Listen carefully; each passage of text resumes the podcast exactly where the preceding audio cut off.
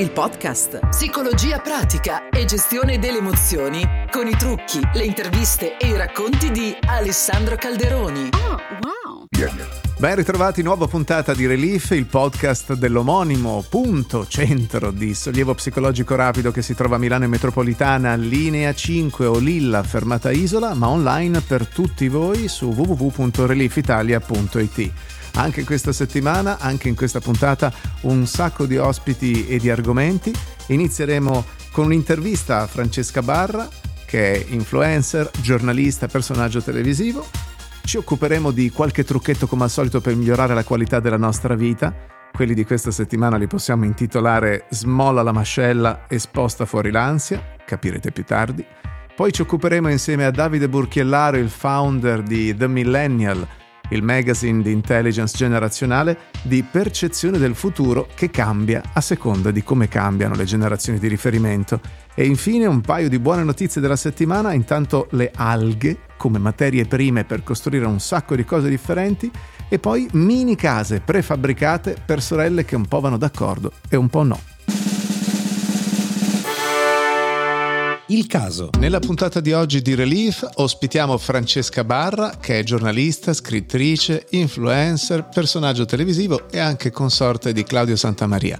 Francesca, benvenuta, grazie. Grazie a voi. Sai che in questo podcast noi parliamo di emozioni disturbanti. Tu, per esempio, sei una che soffre d'ansia oppure no? Quale può essere un episodio d'ansia che ti ha dato fastidio? No, nemmeno le dirette televisive, nemmeno delle prime esperienze ehm, su grandi palchi mi hanno eh, causato uno stato d'ansia.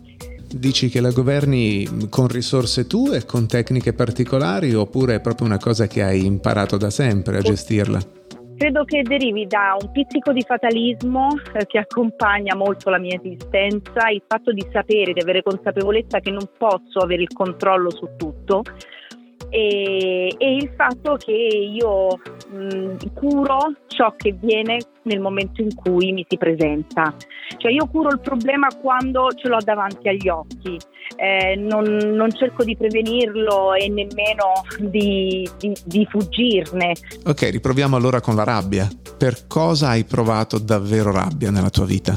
c'è una menzogna che avviene dietro, avviene alle spalle, avviene a volte da colleghi, avviene dal, da un chiacchiericcio che prova a delegittimarti. E, e, visto che purtroppo oggi mh, mm, mm, siamo tutti abituati molto alla velocità dei social, alla superficialità di alcune notizie, non alleniamo più la nostra memoria e, e magari scordiamo il percorso di una persona. Eh, e c'è stato un periodo anni fa in cui è durato però oltre due anni e c'è stata un po' una persecuzione uh, ovunque eh, leggevo notizie ehm, su organi di stampa o, o, o mi arrivavano messaggi eh, diciamo occulti eh, di di cose che arrivavano alle orecchie di contesti in cui lavoravo, in cui eh, vivevo. E questa cosa, ripeto, allora mi aveva fatto molta, molto male anche perché io vivevo una situazione familiare in cui dovevo proteggere i miei bambini e prepararli ad una separazione. E dovermi scontrare anche con chi pensa di raccontare eh, l'inverosimile sulla sua vita è stato un po' complicato.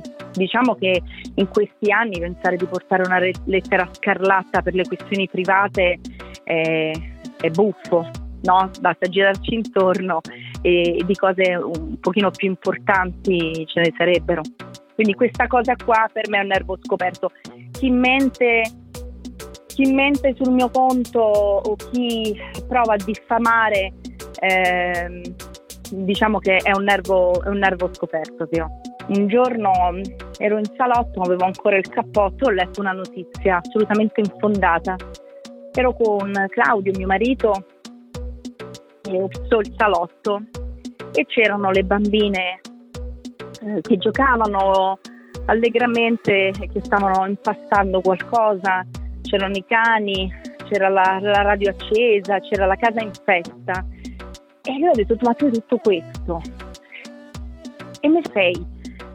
E quando io li guardo, e quando guardo quello che abbiamo costruito con la nostra famiglia allargata, con tutti i problemi del caso, ma vedo i miei figli sereni, malgrado un divorzio, magari malgrado un trasferimento in un'altra città, sono felici, sono buoni, sono generosi.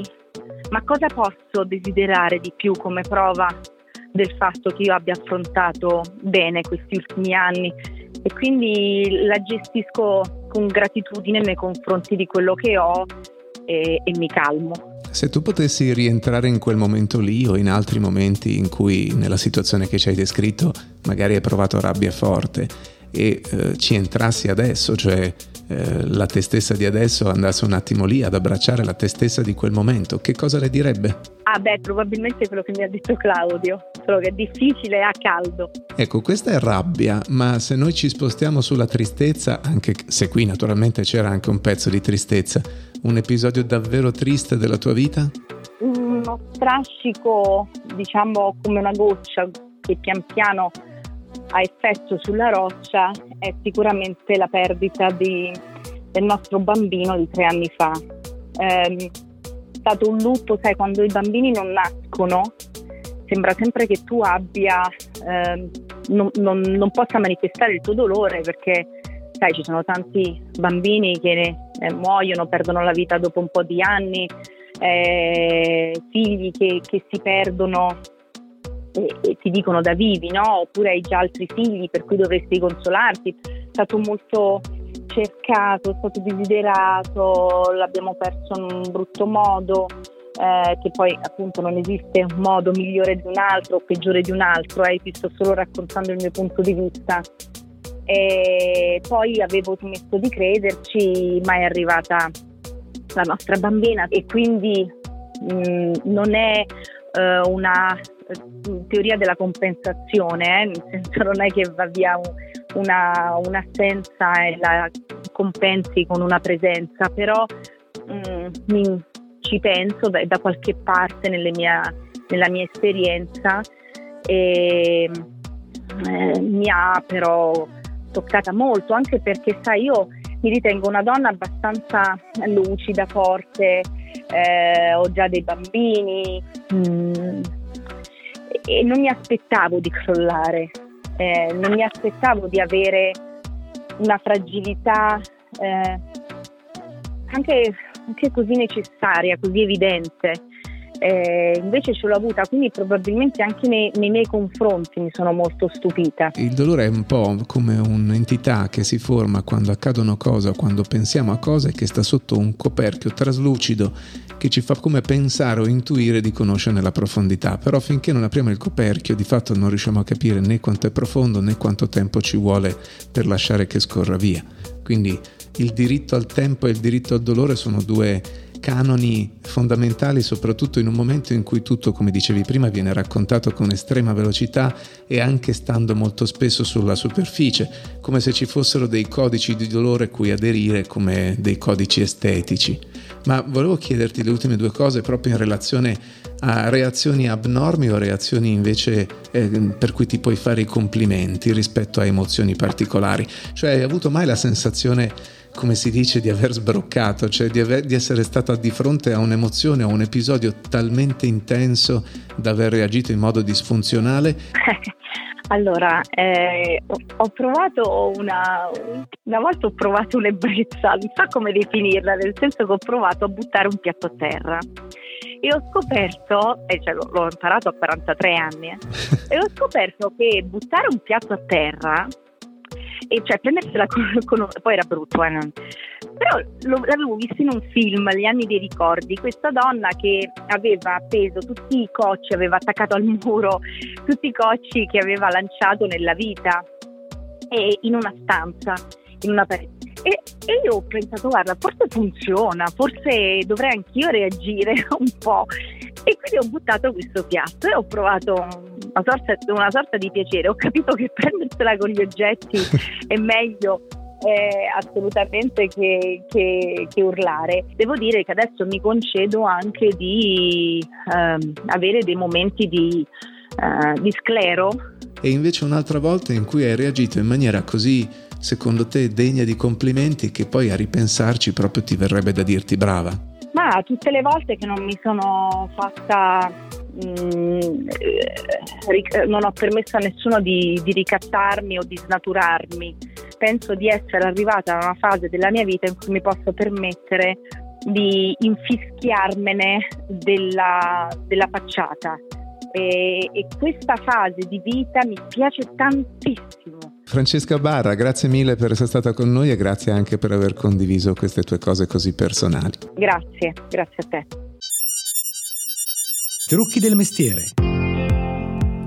Eccoci al momento dei trucchi di questa puntata, anche oggi un paio di espedienti pratici per imparare a regolare le proprie emozioni e a cavalcare un po' la propria tigre interna.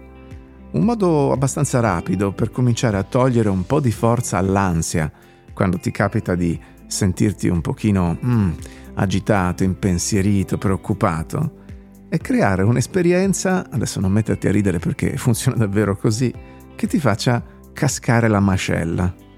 Ma dai, sai quando proprio aha Erlebnis, ah, la mascella casca. Allora prenditi qualche istante per rilassare la mascella il più possibile. Proprio immaginati di rilassare il massetere, che è quel muscolo verticale che c'è intorno alle guance, diciamo, il muscolo che si contrae quando digrigni i denti o quando mastichi. Quindi rilassa proprio le guance, rilassa le labbra, i piccoli muscoli intorno alla bocca e allenta la mascella. Proprio immaginati che si allarghi sempre di più, che si smolli, che si tranquillizzi, che si ammorbidisca, quasi che ti caschi a terra. Ecco, è interessante perché il nervo vago, che trasporta le informazioni dal sistema nervoso al cervello attraverso quel ramo del sistema nervoso autonomo che si chiama parasimpatico, cioè eh, calmante per intenderci, è un nervo craniale che parte proprio dalla zona della mascella, per dirla in modo semplice, e quando tu lasci andare la mascella, la allenti, stimoli il nervo vago, cioè stimoli la parte del sistema nervoso che contrasta la, rispo- la risposta di attacco-fuga, quindi che ti calma, che ti fa dire dentro non c'è nessun pericolo, sto bene, va tutto bene, va bene così. Quindi rilassa la mascella, inspira profondamente, fai una piccolissima pausa e espira profondamente. Torniamo al fatto che il respiro più efficace è quello diaframmatico, cioè quello che quando inspiri muovi il diaframma gonfiando i polmoni e quindi ti si gonfia la pancia perché il diaframma spinge verso il basso gli organi interni. Perciò se vuoi mettere una mano sulla pancia e sentire che la tua pancia si gonfia come un palloncino, quando stai inspirando sei sicuro che di fatto stai facendo il respiro giusto. Alcune persone si accorgono che quando inspirano in maniera più breve di quando espirano, il, l'effetto calmante si potenzia, effettivamente è così, perché quando espiri più a lungo di quando inspiri, è come se tu scompensassi il sistema dal lato della discesa della pressione, della discesa del battito cardiaco e dell'aumento del processo parasimpatico di calma. Quindi rilassa la mascella e respira con la pancia. Bastano 4-5 di questi respiri per un momento interruttivo rispetto al tran tran della tua mente che magari ti fa essere sempre sulla giostra e ti fa soffrire. Piccola pratica, buon risultato. E poi? Ma eh, partiamo dalle caratteristiche dell'ansia, ma anche della paura, che le sentiamo nel corpo, con una sensazione fisica, una sensazione fisica che si muove di solito e si muove anche molto velocemente. Pensa all'ultima volta che ti sei sentito spaventato, magari ti ricordi che la sensazione comincia da qualche parte nel corpo, per esempio nella pancia o nello stomaco, poi si muove verso l'alto, verso il basso e alla fine, quando la paura ti attraversa, è come se andasse verso l'esterno. Hm? Invece l'ansia, che è una paura senza oggetto, perché hai paura di un rapinatore, per esempio, ma hai ansia all'idea che ci sia un rapinatore, quindi la paura ha sempre un oggetto esterno, mentre l'ansia si basa sul pensiero che ci possa essere un pericolo. Quindi con l'ansia la paura si muove verso l'alto, verso il basso, ma non si allontana rispetto a quello che succede invece con la paura.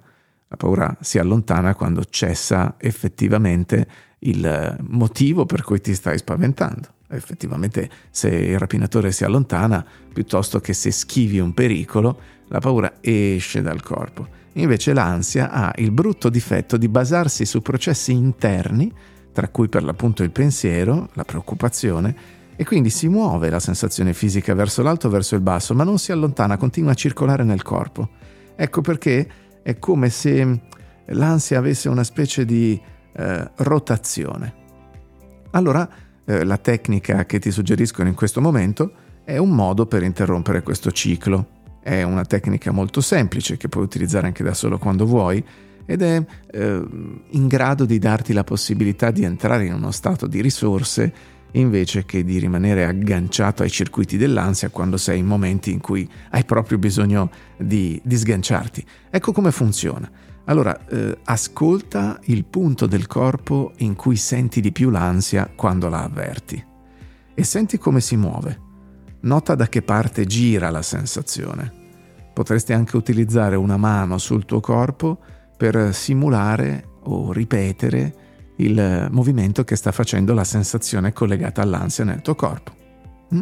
Quindi prova a seguire il movimento dell'ansia, poi a un certo punto immagina di poter spostare la rotazione al di fuori del vostro corpo.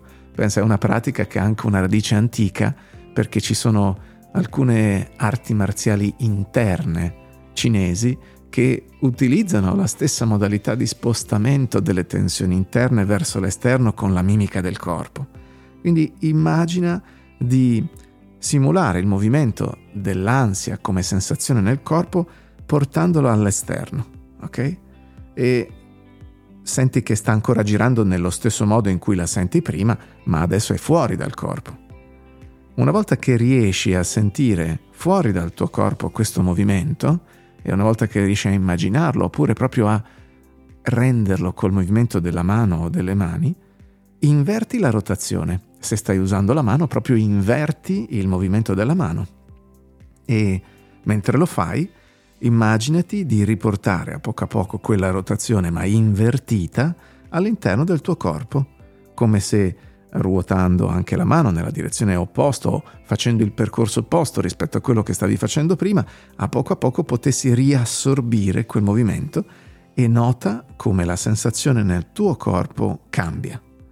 A questo punto, quando ti accorgi che c'è un cambiamento nella sensazione corporea, vorrei che tu pensassi a qualcosa di divertente, qualcosa di buffo o un episodio in cui ti sei fatto una risata cosmica e vorrei che aggiungessi una risata a quella rotazione, perché questo davvero inizia a cambiare la chimica del tuo corpo.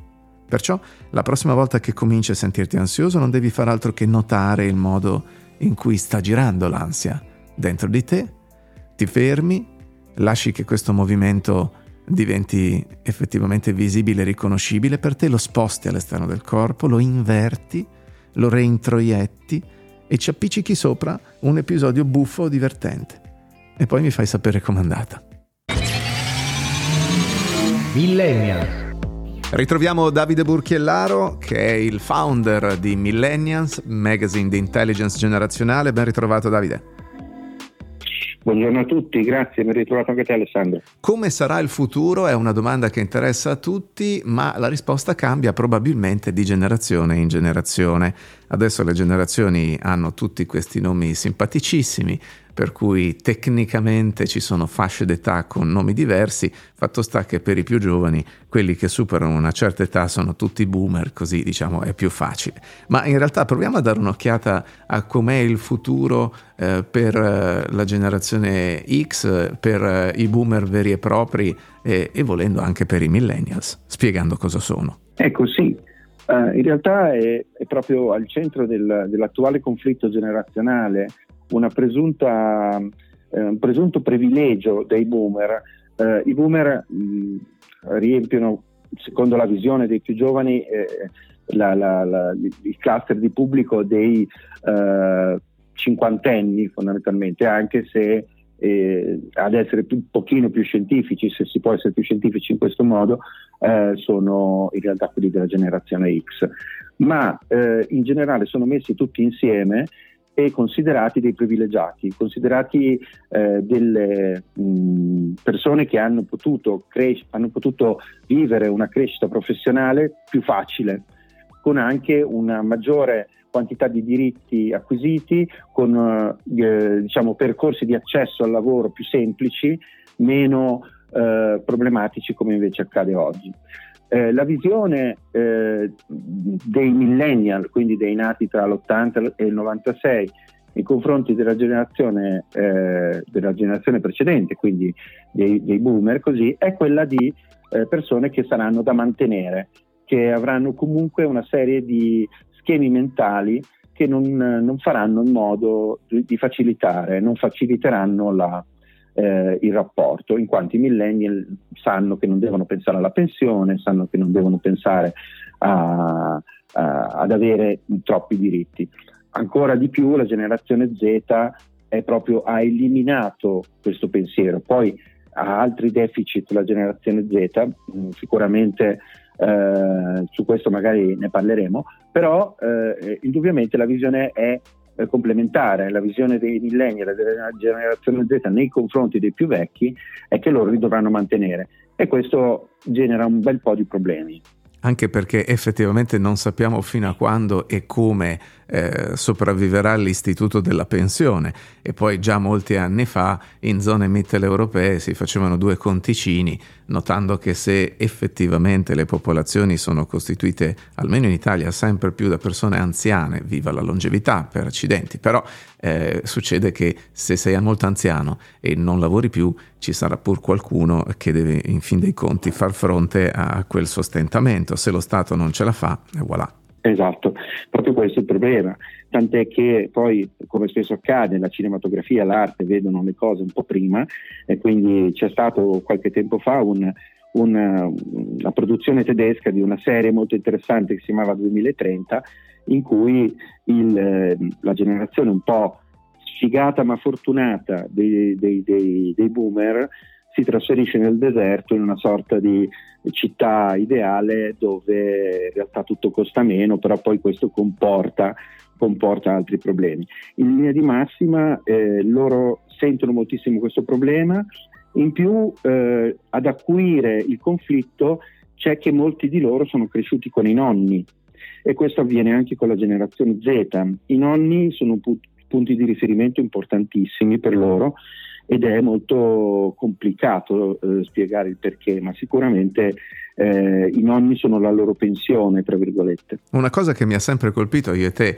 abbiamo lavorato per tutta la vita anche nel mondo della comunicazione, è che quando eravamo eh, ragazzini ci si diceva che eh, l'epoca dell'oro era finita. Poi crescendo noi abbiamo detto ai, diciamo, ai nostri epigoni che eh, l'epoca dell'oro è finita, ma allora viene un po' anche la domanda, è mai esistita tutto sommato o è una percezione generazionale che si rinnova? Ma questa è una bellissima domanda che eh, richiederebbe degli approfondimenti eh, di psicologia sociale. In, in, realtà io penso che ci siano delle eh, differenze che riguardano poi le, quelle che Marx chiamava le strutture, cioè la, la, la, la struttura, il problema strutturale, cioè quello economico. Eh, I boomer si chiamano boomer non a caso, hanno vissuto un periodo di rinascita, hanno, dopo la guerra hanno vissuto un periodo di ricchezza, eh, magari dopata da certe politiche, però sicuramente è una ricchezza importante che ha dato loro la possibilità di muoversi eh, creando, creando, nuovo, creando del nuovo e soprattutto anche eh, bypassando un po' quelle, quei problemi geopolitici che poi in realtà ha portato la globalizzazione. Quindi eh, in linea di massima io credo che sia vero quello che dici, cioè c'è sempre ogni generazione ritrova delle, eh, degli aspetti negativi che fa dire finita l'età dell'oro, tranne i boomer veri e propri, loro no, non possono dire perché l'età dell'oro l'hanno, l'hanno creata e vissuta. Però in linea di massima c'è sempre in ogni generazione un auto eh, un'auto, come dire, afflizione, eh, sì. su, esatto, afflizione che li fa portare ad essere sempre negativi nei confronti della generazione precedente. Grazie a Davide Burchiellaro. Belle notizie. Dopo che una subacquea finlandese si è resa conto di quanto le fioriture di alghe fuori controllo potessero essere dannose per l'ambiente marino sotto quelle specie di nuvoli verdi, ha fondato un'azienda di raffinazione che raccoglie le alghe e le trasforma praticamente in qualunque tipo di prodotto. Alcuni componenti delle alghe infatti presentano somiglianze con prodotti chimici derivati dal petrolio e questa somiglianza consente di replicare le tecniche di produzione esistenti per cosmetici, per tessuti artificiali, per detergenti, per materiali da imballaggio, per fertilizzanti e anche per una serie di alimenti differenti. Lei si chiama Mari Granström, è un biochimico di professione e ha fondato Origin by Ocean come mezzo per combattere questo problema e offrire al mondo prodotti più sostenibili. Invece ci sono due sorelle americane, si chiamano Alexis e Ashley, vivono in Florida e hanno pensato una cosa divertentissima. Allora, loro sono cresciute sempre insieme, hanno vissuto insieme fino a quando sono diventate adulte e hanno iniziato a non sopportarsi proprio per l'eccessiva vicinanza. Così, siccome sono sorelle, hanno deciso di mantenere un rapporto, ma non troppo stretto, si sono costruite due mini case, ma proprio mini mini, 35 metri quadrati, su due mini livelli, identiche, e nello stesso posto ci hanno preso un lotto di terreno in Florida e hanno costruito queste due micro casette ugualissime, però all'interno le case riflettono le due diverse personalità delle ragazze, perché le hanno progettate proprio in base ai loro stili di vita. In sostanza una sorella ha puntato sulla cucina, l'altra ha puntato invece su uno spazio per ballare. Fatto sta che dopo aver trovato questo interesse comune nell'idea di costruirsi una mini casetta, hanno avuto il buon senso di evidenziare le loro differenze vivendo vicine, sostenendosi a vicenda, ma mantenendo il loro stile di vita. Chissà che non sia un buon modo anche per pensare a nuovi stili di convivenza senza convivere. Era Relief, il podcast. Relief è il primo servizio di sollievo psicologico rapido per le emergenze emotive di tutti i giorni. Seguici su www.reliefitalia.it. Yeah.